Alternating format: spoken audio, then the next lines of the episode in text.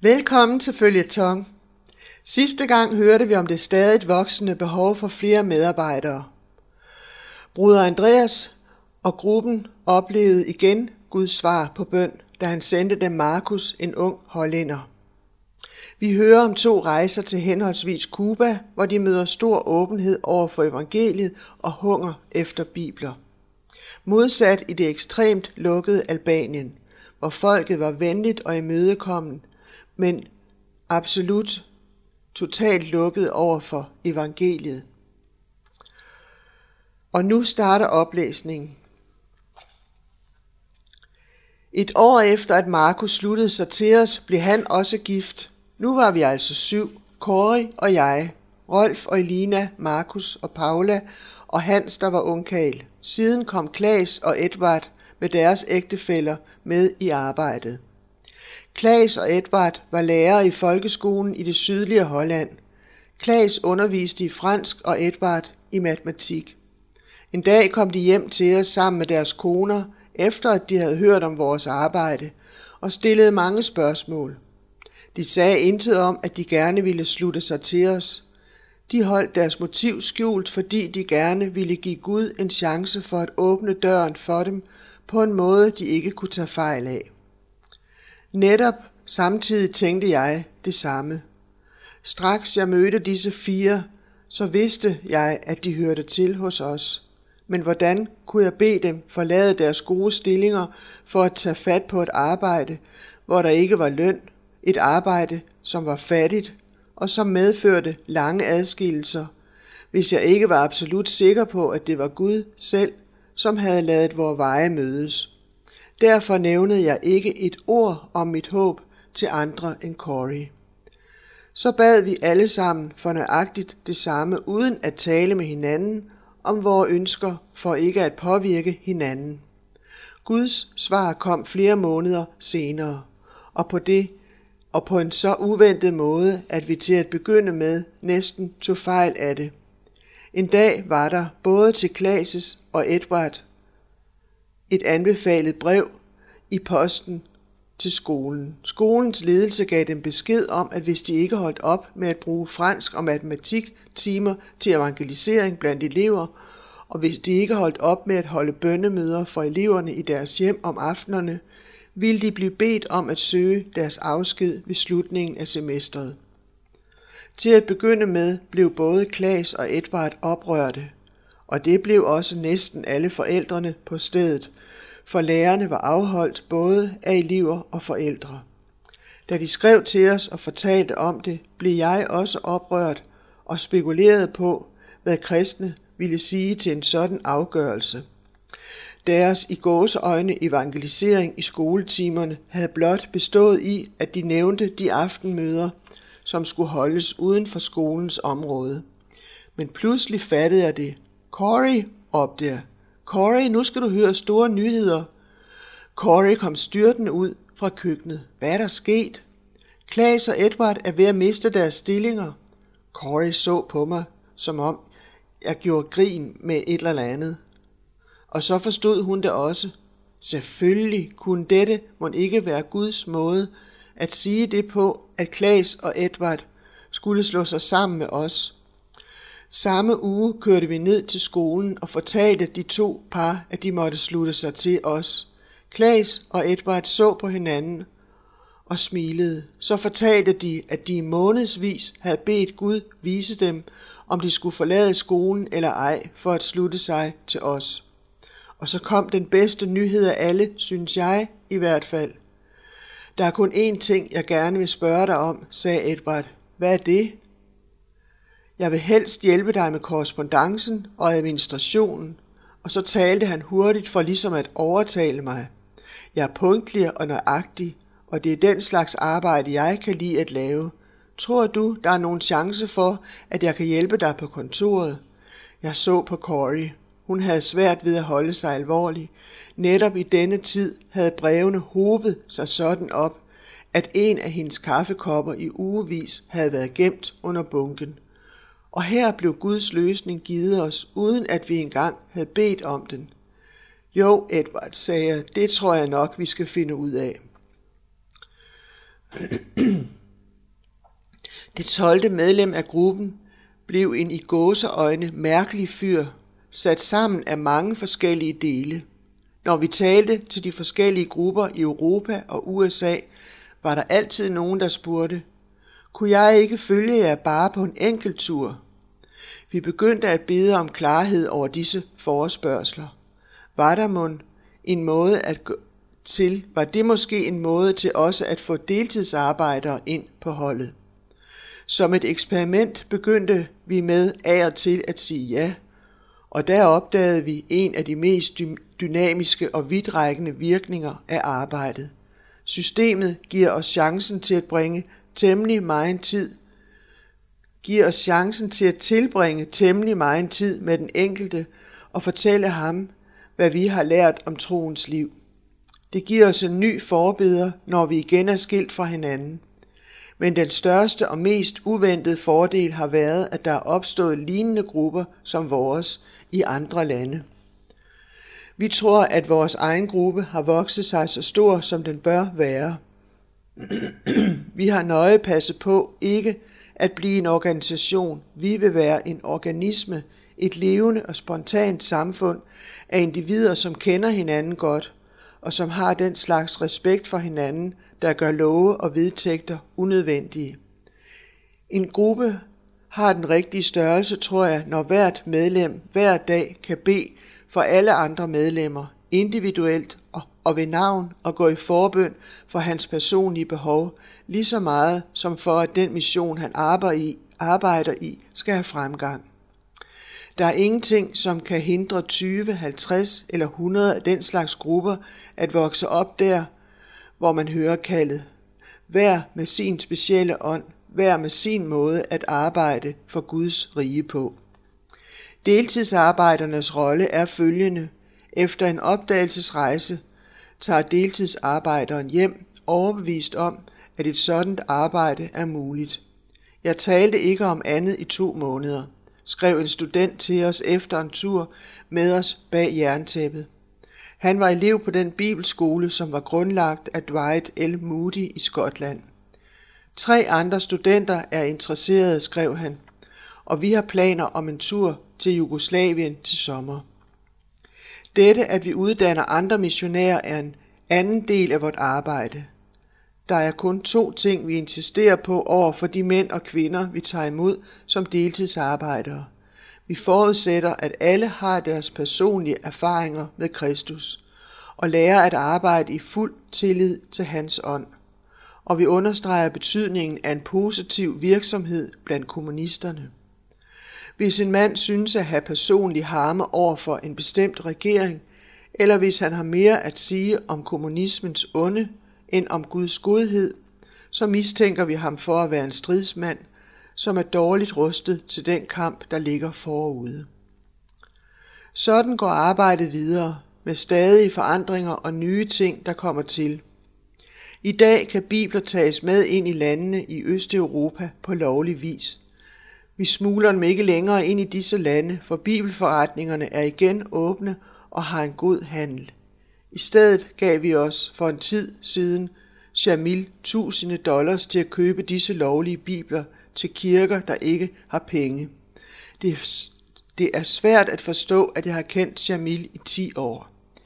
I Bulgarien leder Abraham stadig efter sin Goliat, men nu har han sten i slyngen, lommebibler, som vi bringer ind i landet i hundredvis. Vort fremtidsmål er en lommeudgave af Bibelen til hvert land, vi drager ind i, også en på det nye albanske sprog. Når vi først har fået Bibelen, tror vi, at Gud vil vise os, hvordan vi får den lagt i hænderne på dem, han har udvalgt. I Østtyskland kan vi nu næsten uhindret holde massemøder. Jeg har selv talt til 4.000 mennesker på én gang. 2.000 sad i en stor konferencesal og yderligere 2.000 enten stod bagerst eller lyttede gennem højtalere udenfor. Siden Klaas og Edward med deres koner har sluttet sig til os, når vi vort mål med at besøge hvert land mindst én gang om året. Jeg har foretaget en ny rejse til Cuba, og ved Guds hjælp skal jeg før udgangen af 1967 have besøgt to nye lande, Nordkorea og Nordvietnam. Nogle lande kan vi selvfølgelig besøge oftere. Nogle et dusin gange i løbet af et år, så snart en gruppe bliver for godt kendt, tager en anden deres plads. Når Gud giver os mulighed for det, vil vi arbejde for at imødekomme et nyt behov bag jerntæppet. Biler til de lokale præster. En bil er som et par vinger til en præst, der fører ham til byer og steder, hvor der ikke har været gudstjeneste i overvis. Og bilen hjælper ham til at knytte kristne samfund sammen, som før ikke kendte noget til hinanden. Den første af disse biler gik til Wilhelm og Mare i det sydlige Østtyskland. Da jeg kom tilbage efter besøget hos Wilhelm, og i, og i en tale nævnte, at denne mand med sin grimme hoste rejste hundrede af mil på en motorcykel, slog flere hollændere sig sammen og overrakte mig en stor check, den største jeg nogensinde har fået. Andy, sagde de, disse penge skal bruges til noget specielt. Vi synes, at Vilhelm må have en bil. Vil du købe en til ham og give ham den for os? Vilhelm troede knap sine egne øjne, da jeg kørte op foran huset i de saksiske bjerge og gav ham nøglerne til hans nye bil. Mara skriver nu til os, at hosten næsten er forsvundet. Wilhelm har allerede slidt den første bil op og har fået en ny af de samme hollandske venner. Da han fik den, begyndte han selv et missionsarbejde bag jerntæppet. Han rejste til Polen og Tjekkoslovakiet og holdt møder sammen med medlemmer fra sin østtyske gruppe. Og det er den mest spændende udvikling af det hele, at der drives missionsvirksomheder af kristne fra et land bag jerntæppet blandt kristne i et andet. Det var sikkert det, Gud hele tiden havde i sinde, at de tabre rester af hans kirke, spredt i mange lande, skulle få styrke til at komme sammen og lægge deres egen frygt fra sig ved at bringe hjælp til hinanden. Disse missionærer bag jerntæppet har ikke penge til at rejse for, hvilket vi kan hjælpe til med at skaffe, men resten af opgaven, frihed til at rejse i den kommunistiske blok og frihed til at holde møder og brevveksle, er uden tvivl lettere for dem end for os, der kommer udefra.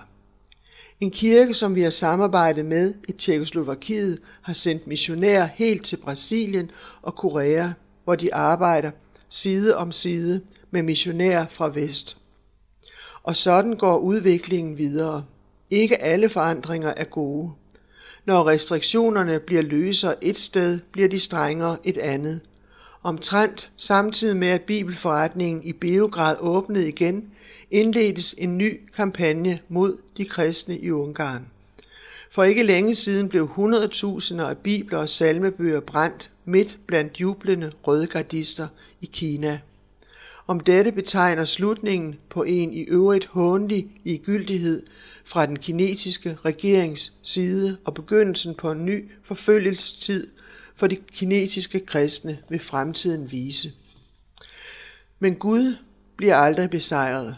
Selvom han bliver modarbejdet og angrebet, kan der aldrig være tvivl om det endelige udfald. Hver dag ser vi nye beviser for, at virkelig alt, selv det onde, samvirker til gode for dem, som kaldes ved hans navn. Der er en romersk-katolsk præst i Rumænien, som vi i overvis har hjulpet med at købe bibler og andre ting. På sin sidste tur hjem fra Wien blev han stanset ved grænsen. Med bilen lastet med bibler, og lasten blev opdaget. Præsten blev bange. Han havde allerede en gang været i fængsel, uskyldigt anklaget for hamstring. Men her var tale om en virkelig alvorlig forbrydelse, og han var faktisk skyldig. En bibel koster en månedsløn i Rumænien, og han havde næsten 200 bibler med sig. Netop i samme øjeblik kørte en anden bil frem til grænsen. Ud steg en forretningsmand, der var godt kendt på tolvstationen. Han gik hurtigt ind i tolvboden og hilste hver af vagterne ved navn. Ved synet af biblerne, som var stablet op på disken, stansede han med et ryg. Bibler, sagde han. I vil vel ikke sælge dem til mig? Er de konfiskeret, eller hvad? Jo, det er de. men vi kan ikke så godt sælge dem til dem. Forretningsmanden blinkede. Ikke engang, sagde han, for, og han bøjede sig frem og viskede et tal i øret på tolvbetjenten. Betjentens øjne stod som på stilke. Er de virkelig så meget værd? Mere. Jeg skal tjene på den. Betjenten tænkte sig om et øjeblik. Lad mig sludre med mine kammerater. De tre vagter stak hovederne sammen, og da de vendte sig om, havde de tydeligt nok fundet ud af, at prisen var høj nok til at ofre et princip for. Forretningsmanden betalte dem kontant, fik præsten til at hjælpe med at læse biblerne ind i hans egen bil og kørte videre ind i Rumænien. I tolvboden opstod der en mærkelig stillhed. Er jeg stadig anklaget for at have smuglet bibler, spurgte præsten til sidst. Bibler, sagde tolvbetjenten. Hvilke bibler? Der er ingen bibler her. Se de er kommet afsted, mens bommen er åben. Hvad angik biblerne, kom de rigtig nok på den sorte børs, men de kom ind i Rumænien i sikkerhed, hvor de troende på en eller anden måde vil få penge til at købe dem for. Men af alle disse tidens tegn er det, som er det mest opmuntrende for os, at det bliver stadig friere at rejse til de kommunistiske lande. Tusinder af flere besøgende fra vest hvert år. Og hvad ville det ikke betyde, hvis der af disse tusinder var bare nogle få hundrede, som kom for at besøge deres brødre? Selv de, som aldrig har drømt om at blive missionærer, kan her spille en større rolle end nogensinde før, når det gælder bibler. At smule en last ind er risikabelt, men de fleste grænsevagter vil ikke sige noget, hvis de bare fandt et enkelt eksemplar på landets sprog. Den slags bibler kan skaffes gennem bibelselskaberne. Bare det at finde et enkelt eksemplar blandt den rejsendes personlige ejendele. Kina og Albanien er de eneste to lande, hvor jeg ved, at en bibel lagt på et bord eller i en skuffe ikke vil finde vej til ivrige hænder. Tusinde turister, tusind Guds ambassadører, turister, som ikke blot vil besøge museer og fabrikker, men som vil finde frem til steder ofte små og afsides beliggende, hvor kristne mødes til gudstjeneste. Hvem vil stå op under gudstjenesten og sige bare nogle få trøsterige ord? For eksempel, vi hilser jer fra jeres brødre i Holland, i England, i Danmark, i USA. Hvordan skal det ende, spurgte jeg Corey. Hvordan skal en sådan flod af omsorg kunne stanses? Jeg ved det ikke, sagde hun, og så lå hun. Vi ved ikke, hvad der ligger foran. Husker du? Vi ved ikke, hvor vejen går, men vi er glade for, at vi går den sammen. Sammen, os begge, vi tolv, vi tusinder. Ingen af os ved, hvor vejen går. Vi ved bare, at det er den mest spændende rejse, der findes. Og så kommer der en, et nyt afsnit, epilog, rejsen ind i det nye årtusinde. Og vi skal huske, at bogen her er skrevet i 50'erne og 60'erne, og øh, så bliver der så her i epilogen fortalt, hvordan det nu går med rejsen ind i det nye årtusinde. Det er maj 2001, og bruder Andreas sidder endnu en gang i vores stue, altså hos John og Elisabeth Sherrill i vores stue i New York. Vores børn, Lis og hendes brødre, har deres egne hjem nu, og det er deres børn, der kæmper med mysterierne i den engelske stavemåde. Meget i verden har ændret sig, siden Guds smugler blev skrevet. Den russiske kommunisme er faldet sammen, og Berlinmuren er væltet. Organisationen Åbne Døre, der voksede op til støtte for Andreas' mission til de kristne bag jerntæppet, har fået en videre horisont. Med mere end 300 fuldtidsbeskæftigede i 40 lande plus 100 af deltidsarbejdere og frivillige støtter så støtter åbne døre martyrfamilier, betaler skolepenge for fattige elever på præsteseminarer, køber biler til pastorer, som ikke har råd til dem, sørger for tryk, sager, så der kan trykkes bibler i mere lukkede lande. Pengene kommer næsten udelukkende fra små gaver, tusinder og atter tusinder af almindelige mennesker som bruder Andreas. Der er også sket forandringer i Andreas' liv. Han og Corey er nu bedsteforældre. Skønt han fremtræder i den samme slanke figur, som da vi først mødte ham, er han blevet en ældre herre, bærer briller, hans hår er gråt, men mennesket indeni er ikke ændret. Og så siger Elisabeth Sherrill, at hvis hendes datter, Lises lille pige Sara, øhm, boede nær ved os, så ville han sandsynligvis stadigvæk afbryde en voksen samtale for at gå en tur med lille Sarah, når hun kom ind.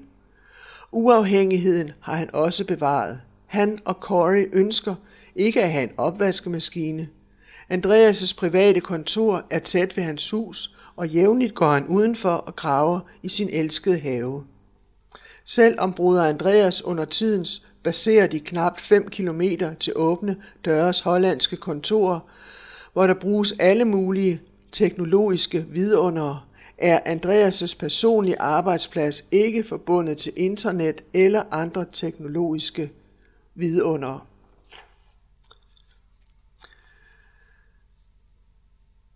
Jeg vil end ikke overveje at installere et af disse svarmonstrummer, der afbryder en samtale for at anmelde en anden, forklarede han. Andreas siger, at teknologien gør os alt for tilgængelige for øjeblikkets krav og pres. Vores største prioritet bør være at lytte tålmodigt og stille til Guds stemme. Den slags lyttende bøn er centralt for alt, hvad Andreas gør.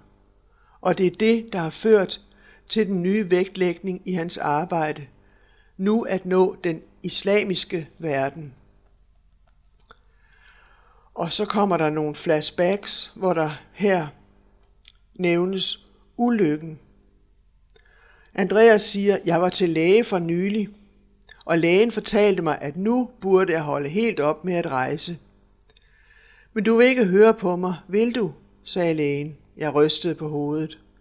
Så kom det til mig, hvis du får problemer. Altså siger, så siger lægen undskyld. Så kom ikke til mig, siger lægen, hvis du får problemer med ryggen igen. Andreas smilede til os, og vi vidste, at han også huskede tilbage på en ulykke med Guds håndaftryk.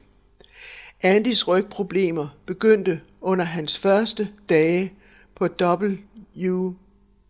WEC Bible College i Glasgow. Smerterne fra flere diskuspolapser var så slemme, at lederens kone fandt ham bevidstløs på gulvet. Andreas prøvede medicin, øvelser og ingen øvelser, og der var ikke noget, der hjalp.